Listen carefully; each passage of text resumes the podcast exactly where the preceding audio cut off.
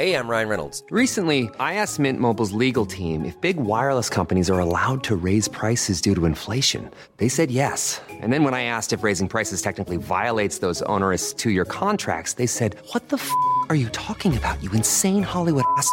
So to recap, we're cutting the price of Mint Unlimited from $30 a month to just $15 a month. Give it a try at mintmobile.com slash switch. $45 up front for three months plus taxes and fees. Promo rate for new customers for limited time. Unlimited more than 40 gigabytes per month. Slows. Full terms at mintmobile.com.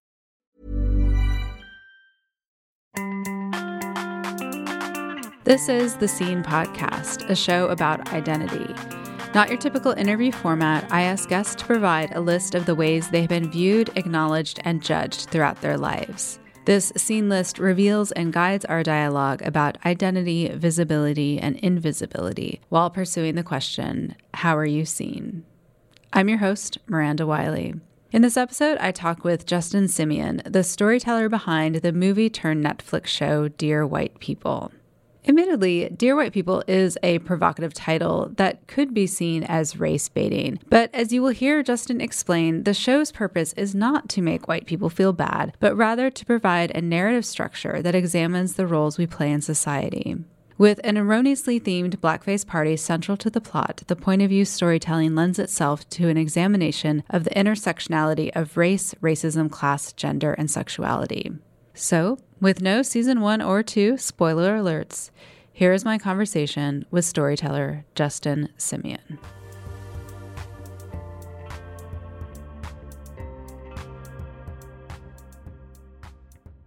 Justin Simien, welcome to the Seen podcast. Uh, congrats on the renewal of Dear White People for a second season, and thank you so much for taking the time during what I'm sure is a hectic production schedule to talk with me. Would you start uh, by reading your seen list? Yeah. So, uh, so one uh, being the one black friend of several white kids in my elementary school. Um, I think this really hit me when I was a kid in the second grade, and I realized that who I thought was my best friend um, had had a birthday party over the weekend and did not invite me because I would be quote the only one.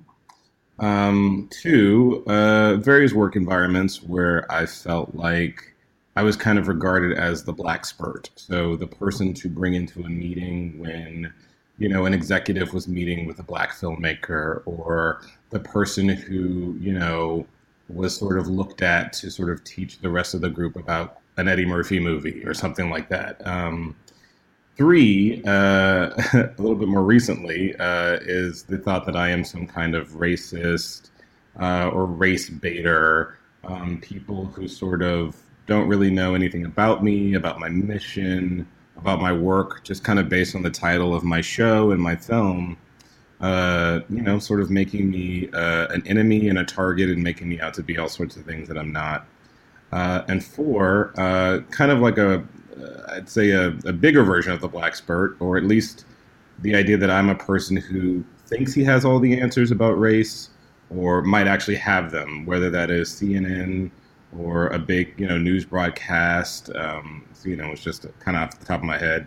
Um, you know, but some sort of reporter or journalist wanting me to sort of weigh in on some racial issue that doesn't really necessarily have to do with anything that I'm doing at the moment or promoting, um, but just feels like you know I'm the guy. I'm the go-to guy to talk about race. Uh, when in fact, I, as an artist, I, I, tend to have more questions than I do answers. So that's my seen list. Thank you so much for reading that and sharing it. Um, so now we're going to dig into some of the things you brought up. Um, so my first question was about uh, this birthday party scenario. Where did you grow up that you weren't invited to birthday parties, or was it just the one birthday party? But even if it was just the one, that was your best friend, and that sucks to not yeah, be invited. So- yeah, I grew up in Houston, Texas, and um, you know, Houston's a pretty diverse city, but how it usually works is that there are obviously different neighborhoods. Um, and I grew up in a all black neighborhood, but I went to what they call magnet schools. So instead of going to the, the, the school in my neighborhood, I would, you know, get bused to a different school that had a specialty that I had to sort of, you know, test my way into. And I went to this grade school called Longfellow.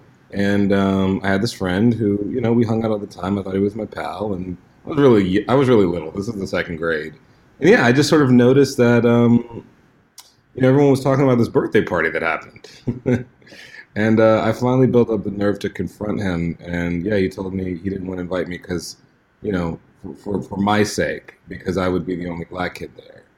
I actually remember that was like really the first time I realized not just that I was black, but that that meant something to other people that it didn't quite mean to me. Um, it meant that I wasn't allowed certain places. And I have to say, this wasn't the only time in elementary school that I had a white friend who told me to keep our friendship a secret, actually, which I thought, you know, at the time, I don't know how I quite interpreted, but looking back on it, it just was so clearly about race and, you know, it just sort of creeped up in ways that I don't know that we, that I would expect. Absolutely. I mean, I think that it's kind of incredible that he even acknowledged that to you, but also as you would hope someone would say now as an adult, uh, say, well, you know, you might be the only person here that's going to be different. How would you feel about it? Would that make you uncomfortable? Instead of asking you, he just made an assumption um, and and trying to put it about you, and and really, it's more about him, right?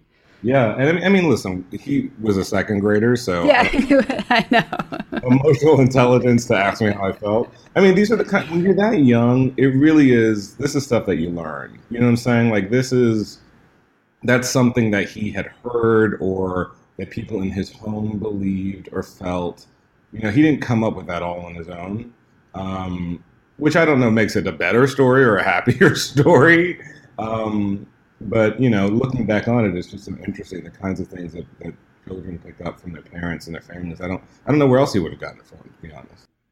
Exactly, it does. I'm raising two kids now myself, and I'm I can't believe the things that are already starting to happen. But I mean, I had a moment like that in my growing up where um, I asked my parents if they would have any issue if I brought home somebody who was black to date, and they just like all the silverware dropped on the dinner wow. table and was like why did you ask that i was like I, they're talking about it at school like that's what the girls are saying like they couldn't do they couldn't date someone of a different race um, they being all white girls. Uh, so my parents were quite horrified, and we moved shortly thereafter. oh, wow! Wow. anyway, so yeah, it was some. It's definitely something that I picked up uh, in that situation. So, anyways, though, um, being left out and being singled out. Uh, for you seems to be a theme in your list. And has that changed now um, from childhood to now? I mean, it seems like it has in various ways. Is there a certain thing that kind of sticks out that um, that feels like a major change, or has it not changed? Does it does it feel the same? I mean, you know, I think that I'm somewhat of a public person now. I mean, there's at least a, a version of me that is uh, purely for public consumption. You know, whether that's like a version of me that appears in an interview or like in a press release or you know sometimes my Twitter account, but that person, I guess that identity is Justin Simien, the black filmmaker behind Dear White People, you know, sure, he gets singled out a lot. He gets sort of reprimanded by people who don't know him or know what he's about.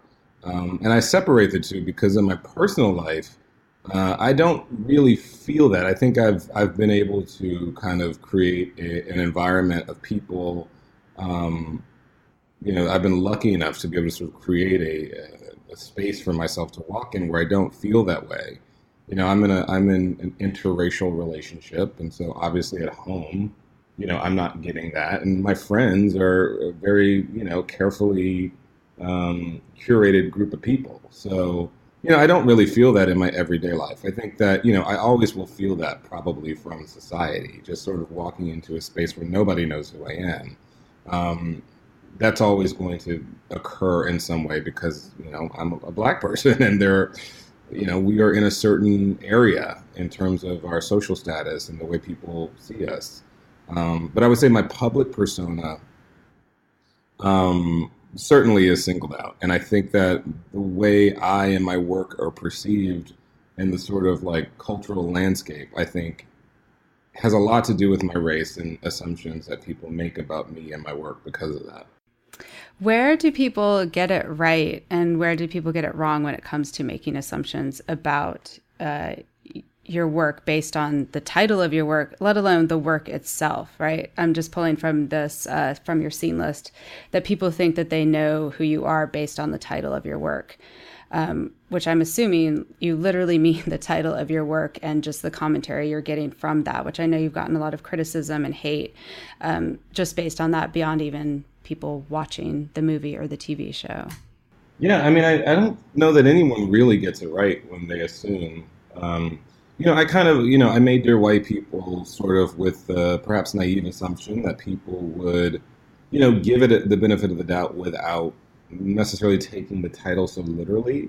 I don't think that's a thing that you get to have as a first time filmmaker because nobody really knows who you are yet. Um, and so I think whether or not it's a positive or negative assumption, you know, some people come into it feeling like, oh, this guy just wants to make white people feel bad or, you know, he's just trying to stir up trouble or whatever. And then the more positive version of it, which is, oh, he's he's about to tell him, he's about to let him know, he's about to let him have it, or you know, wow, like you know, this is gonna have this is gonna have all the answers really none of those things are true. It's it's just a it's a piece of fiction that has a provocative title. But at the end of the day, like I, you know, like any storyteller who's worth anything, am concerned about the characters and their journeys and telling a truth that you know people can perhaps hear from a different perspective and see it in a new way.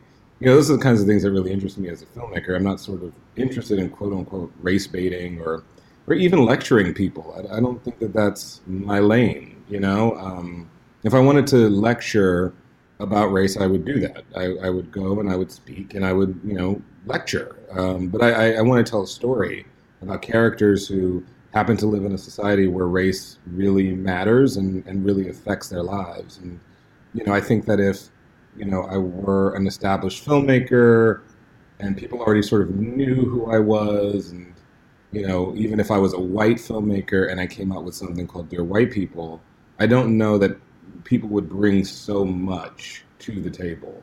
Um, I think the fact that I am, you know, people, some people know the movie, and some people, you know, when the show came out, were, were absolutely ready for what I was bringing. But a lot of people don't know me, don't know me from Adam, don't know my work from anything else. And they just sort of see a title and see a black face behind it and sort of make all sorts of assumptions, positive or negative, but neither of which are, are true. Yeah, it must be really strange to have people have access uh, to you in a way that is real but not real, or just make assumptions. Um, how are you handling that as you move forward now in the second season? Do you feel like you have, you know, it sounds like you have a community together of people. Uh, you have support. Um, do you read less of those comments now? Uh, do you do you separate yourself more from the commentary? Actually, actually, I read more of them now. Um, oh, really? Yeah, because I, I, don't really take it as personally. Um, yeah. I think I did, you know, when I was first going through it. I mean, you know, as a filmmaker who is probably always going to tell stories that are quote unquote difficult or challenging or provocative, I mean, it's important for me to know this stuff. Like, it's important for me to be aware of how things hit the public and hit their ear. And, you know, for me, that's like a that's a thing that I have to figure out and, and have to, you know, have a thick enough skin to sort of deal with because, you know, when the second season comes, you know, I want to think about positioning. I want to think about how do we reach people that haven't seen the show yet. You know, we were a big hit, but listen, it can be bigger. and I want it always, to be. Always, always. And I want more people to be a part of this dialogue because I think it's important. And um, so, yeah, I actually, I actually, I actually, I think I'm handling it okay. I mean, here's the thing: when you grow, I grew up black and gay in the South, so learning to separate how people see me from how I see myself was just a, a survival skill. I mean, a lot of I had to figure that out on some level. Maybe it wasn't perfect for a while, but I had to figure that out just to survive mentally, um, because I was quote unquote a double minority, you know, mm-hmm. and uh, that's not the easiest thing because there's really no especially you know for, for minorities in general there's nothing there's not a lot in the culture to represent their experiences but when you're two things oh lord it's really hard to find so without anyone to sort of model after you know i kind of had to say okay this is this is the version of me that people see and i can embrace that or not but that is separate from who i am. I think that's probably why a lot of my work speaks to identity versus self you know the roles that we play in society versus who we really are. I mean that is the core um, thematic statement behind dear white people and it tends to crop up in all sorts of of, of um, you know work that I, I, engage in. To be honest with you, it's, I think I think that's probably a story that I'll tell over and over again in different ways throughout my career. Yeah, it's a very important story to speak about the intersectionality of identity. And I love that from your seen list, you talk about that you are an artist with questions, not answers. Yeah. Um, and like, what is the dominant question you are looking to ask in your work? And do you ever want to answer that, or do you want to just leave it for questions for others to answer? I mean, I don't know. I don't know if I ever arrive at some huge answer. I mean, I think I'd probably want to offer that.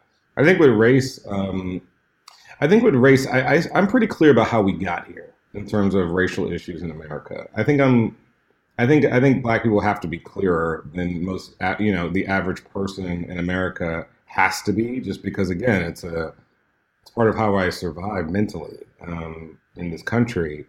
Um, so I'm clear how we got here, but I have no idea how we get out of it. Like I have no idea how we get past um, this moment in time where people are so triggered and siloed in their corners that no one is willing to listen to each other or consider things um, that don't feel familiar to them. And that's human nature, but it's also uh, keeping us from being the best version of ourselves as a species, as a country, as you know, people, as individuals. And so, how do we get out of it? How do we achieve, you know, an end to racism? I have no idea. You know, um, that's a question that I think is asked a lot in my work, especially dear white people, is considering that this is human nature, how do we get past this particular conflict? Um, and you know, I don't, I don't, I think anybody who sort of purports to have an answer to that is lying or is arrogant. Um, I think this is a, this is a, this is a, a conversation that needs to be had in our country among all sorts of people who contribute to it. And that is not something a single filmmaker or storyteller can really provide an answer to. But what I can provide is insight. I can provide a point of view. I can say, here's how it looks from my angle, guys. What do you think of that? And how does that make you feel? And, and does it make you think of things in a way that you hadn't thought of before? And if so, how do, you know, what are you thinking now? And if not, why?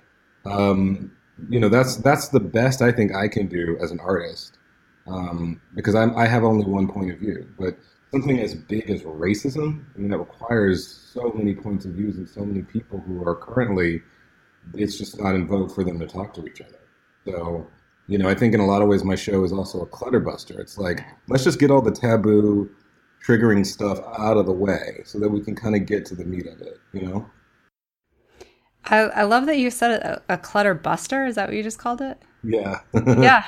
I like that because it's like that you can't even really just say that the show is I mean, it's really about all the layers and the intricacies of um, race, and everyone's uh, in the show. All the characters they all have a different relationship to their identity as it's seen eh, with race, um, and that's what I love that you've been able to get deeper into these conversations with the series as opposed to with the movie. So I look forward to the second season a lot. Me too. um, so looking at the seen list um, being the blaxpert on uh, all things in the black culture especially you, you frame this in the work environments. Um, would you give me some examples of some of the things someone has expected you to be an expert on? And how do you respond in these situations? Well i remember i remember the first time was um, there's an executive that shall not be named. Who was a really nice person and I think thought was doing me a favor or something, but had a, a meeting with a black filmmaker and you know there's nobody black in the department in, at the time. And so he pulled me from a different department. I was not working in, in this person's department and pulled me into the meeting so that I could sort of speak to the company's, um, you know, interests in, in these kinds of stories. And I was an in, I was an assistant. I was sort of like you know, six months out of my internship, and um, at the time I took it as an opportunity, and I tried to impress this person, and you know took it as a as an opportunity for myself. But looking back on it, I mean, it was it was a bit of exploitation, and I I'm not the only one. I mean, there's lots of people who are the only black person or the only woman or the only whatever in their office, and they're pulled into this meeting to make it seem as if the office is more diverse than it is. Um, you know, but it, it is it's it's a it's a conflicted feeling because in the workplace, you know, you always want to do whatever it takes to sort of get ahead and move to that next level and to kind of graduate from whatever position that you're in. So you don't want to pass up any opportunities. But as a human being, when I go home with that, you know, I know what happened. I, am aware that I was only brought in because of what it would look like if I was in that meeting, um, and and because that particular person that we were meeting with would sort of respect my opinion. But the truth is, I really didn't know what I was talking about. you know, because I was just a black face, and that's all I was. And I was never brought into other meetings, or my opinion was never asked for in any other situations. And so, in the long run, it made me feel less valuable. Really, um, it made me feel like I was a bit of a circus trick or something. You know, um, so that's one of them. You know, I, I think in, in, in ways big and small uh, I, have often been a black expert, whether that is there's this new phrase going around. Um, I think there's a joke in Issa Rae's Insecure where you know her white coworkers ask her, "What's on fle- in fleek on fleek mean?" And she mm-hmm. says, "She says I don't know what that means." And then her voiceover says, "I know what that shit means." I've been there so many times when I've been asked to explain, you know, some slang or some rap lyric or teach someone how to do whatever dance is hot at the moment and it's like I it's exhausting. Being expected to sort of sum up the experience of an entire race of people um, succinctly for you know an, an, engaged audience of white people who don't know better. Uh, it's exhausting. And are you even a good dancer? Do you actually have dance moves? I'm a fantastic dancer. Honestly, I'm great. Uh, but I don't. You know, the funny thing is, I never really, uh, I never really like learn. Like, I don't really like, like, I never learned. You know, like the single ladies dance or whatever. Like, whatever the dance is of the moment. I don't really like practice that stuff. There are a lot of people who do. I'm not that guy, but I have to say, you know, if my song comes on, it's it's gonna be a thing. So, what's your current song? Oh boy, um, I have a lot of current songs. Uh I think right now I'm really into this new Jay Z album, like everybody else. Um, I really like Calvin Harris. Uh, Calvin Harris's new album. He has a bunch of like rappers and black folks on it, and I he's doing this new disco thing that I really like. Um, just because yes, it, that's on my workout yeah playlist. I love, yeah, I love new disco, uh, and um, just because it was on the season premiere of Insecure let It Burn by Jazmine Sullivan has kind of been on my playlist all morning. So if I hear any yes. songs in the club, it's, it's about to be a situation. well, I love knowing that uh, even though it's ignorant that they're asking you about dance moves, that you do actually have some dance moves. And it's, it's one of the this black stereotypes that I absolutely uphold. I cannot play basketball. Um, I don't, you know, really have an appropriate hairline for a black person in this day and age. I uh, I don't tend to remember rap lyrics, but I can dance. That I can do. Nice, nice. Well, um, we are about out of time, but before we go, I want to ask you, um, how would you like to be seen a year from now? I would like to be seen as a storyteller. Period. Not a black storyteller. Not an expert on race. Not the director of Dear White People a storyteller, a storyteller with important stories um, that are worth your attention. That's how I would like to be seen, because that's who I think I am. I love it. Well, I definitely see you as a storyteller, and uh, I will, you know, do what I can by having you on the show and talking about you as a storyteller to help, uh, you know, get that ball rolling. I appreciate that. Yeah. Thank you for a lovely conversation. Yeah, thank you so much, Justin. Thanks so much for being seen with Miranda. I really appreciate you taking the time out. Thank you, Miranda. Have a good one.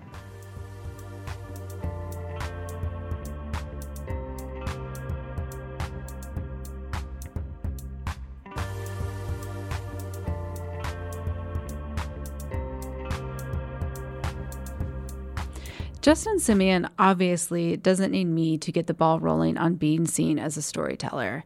He is one. He knows it. I know it. His ask to be seen as a storyteller is an ask for his work not to be attached to his race, as in being viewed as a race baiter or an expert on race. My favorite part of our conversation was learning that Justin prefers to be seen as an artist with questions, not answers. The whole premise of this podcast is to create a format to ask questions about ourselves and others and maybe find some answers, and maybe even those answers, more questions open up. It's a space where I honestly even question my role as the interviewer. Like the part where I talk with Justin about my middle school peers reporting that they can't date out of their race yeah, I was inclined to cut that because honestly, I'm concerned about how I will be seen. Immediately after telling my story, I felt regret like, why did I just say that? Am I trying to prove that I'm one of the good white folks with parents troubled by the racism of my friends? I cringe listening to the awkward embarrassment in my voice as I segue out of my story and to my next question. So, why didn't I edit the clip out? And furthermore, why am I even talking about it now? Because questioning how we are seen versus how we want to be seen is the point of this project. And I think it's important to point out that identity conversations can be challenging and awkward sometimes. Ultimately, I don't know what Justin thought. He could think I was another white person sorting through white guilt and trying for her cookie. Or he could have seen it as an attempt to connect about how prejudices are learned. Either way, Justin rolled with it as he is a pro at having to navigate race conversations. See it for yourself if you haven't already. Find Dear White People the movie and season one of the TV show on Netflix, with season two releasing soon. Want to know more of what Justin is dancing to? Check out his Spotify playlist. I've enjoyed them while working on this episode. The Seen team includes me, Miranda Wylie, and producer Myrriah Gossett. Editing by Sarah Kaye Mohammad and Andrew Mohammad. Music by Solid State Dream Suit. Follow us on Facebook and Instagram at Seen with Miranda and start your own seen list with the hashtag How Are You Seen. Thanks for listening.